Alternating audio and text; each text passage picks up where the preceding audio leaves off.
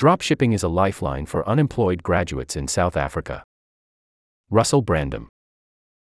Dropshipping is a lucrative business for many in South Africa amid an acute unemployment crisis. Most dropshippers use Chinese e commerce websites like AliExpress and Shein, which are popular in the country. As authorities crack down on illegal imports from China, local dropshippers are finding ways to navigate new regulatory restrictions. Johannesburg based Saba Mika proudly calls himself a dropshipping expert. This basically means that the 36 year old spends around five hours each day taking screenshots of trendy clothes and shoes from Chinese e commerce websites, sharing them on Facebook Marketplace and WhatsApp groups, and ordering the goods if he receives any orders. Over the past two years, Mika has made up to 20,000 Rand, $1,074, in a good month. But this was never his career plan. A marketing graduate from the University of Lilongwe in Malawi, Mika moved to South Africa in 2018 with the hope of finding a job that matched his qualifications. After two years of a fruitless search, he decided to become a dropshipping agent. Dropshipping is an easy way to make money, Mika told Rest of World. For those of us who cannot find work, it has become a way out of poverty. Mika's work is increasingly becoming risky, however, as South African authorities crack down on illegal imports from China. In October and November 2023, the Johannesburg Police and Revenue Service officials reportedly confiscated and destroyed illegally imported clothes, shoes, and handbags worth billions of rand university graduates across Johannesburg, Durban, and Cape Town told Rest of World they opted to become dropshippers after failing to find formal employment related to their educational qualifications. They said they found dropshipping an attractive option as it required little to no investment. But they now run their businesses under constant threat of raids by tax authorities. The unemployment crisis in South Africa, coupled with a surge in the popularity of low cost Chinese clothing from platforms like AliExpress and Shein, has made dropshipping a lucrative career. Nearly 32% of the country's population is unemployed, and the acute shortage of jobs has also led to anti migrant violence in recent years.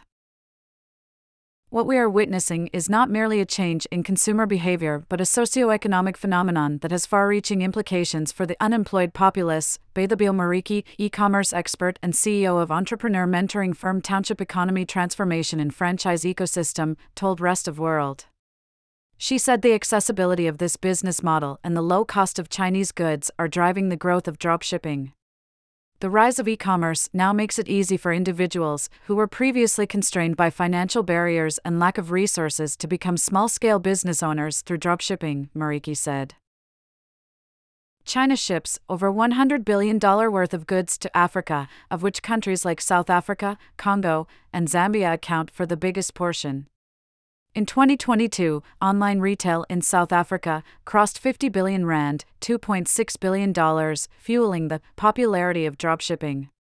But there are concerns about Chinese counterfeits, which currently account for up to 10% of the South African economy, according to the Consumer Goods Council, and growing worries over Chinese brands making South Africa their dumping ground. Https colon slash slash www.businesslive.co.za slash bd slash opinion slash letters slash 2023 dash 02 dash 01 dash letter dash sa dash needs dash curbs dash on dash cheap dash chinese dash goods our main concern is whether offshore based online clothing companies and e commerce sites are conducting their businesses legally. Michael Lawrence, executive director of the National Clothing Retail Federation, which represents local clothing retailers in South Africa, told Rest of World. Whether customs duties are being paid and whether declarations are being made, these factors have a significant impact on the pricing of the products and adversely impact local dealers. Illegal items add to the problem of unemployment in the country, Siphithi Sibeko, head of communications and media for the South African Revenue Service, told Rest of World. There are various other reasons why certain goods are detained and barred by customs, some of which are related to whether they meet South Africa's safety, regulatory, and health standards, amongst others, and would therefore be barred from entering the country, Sabiko said. These goods also undercut the industry, causing unemployment and exacerbating poverty and inequality. The tax authorities' crackdown has made matters difficult for those who had finally begun earning an income through dropshipping after struggling to find employment for years.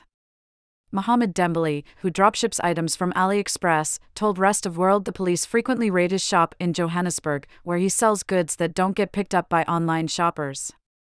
The police often also confiscate the goods. There are issues around customs fees and import tariff breaches on goods that come from China, so the clothes we sell are considered illegal, and police are often after us, he said. Despite the setbacks, Dembele still ends up making some money and has kept the business going. A migrant from Mali with a degree in business administration, he began dropshipping in 2021 after struggling to find a job for two years. I dropped my resumes at many companies around town and even applied to many jobs online, but it was all for nothing, he said. It's as if drop shipping came to my rescue. Peter John, a qualified mechanical engineer from Malawi, works as Dembele's assistant and manages their Facebook marketplace orders. He moved to South Africa in 2021 after completing his degree, but was only able to find work for six months as an intern. Dropshipping is now his full time job, John told Rest of World. He sometimes also makes door to door deliveries to customers. My first temporary job as a mechanical engineer paid far less than what I now make for dropshipping, he said. My dream is to start my own e commerce business so I can make more money. Dropshippers who use Chinese apps are now finding ways to navigate the regulatory crackdown. Fikada Bada, a Durban based dropshipper, told Rest of World he works with partners in Johannesburg and Cape Town, ordering clothing in bulk from China to sell in South Africa. His shipments from China are often tracked and seized by the police and tax authorities. But Bada isn't too concerned. Bringing in Chinese brands is profitable, but it's also risky.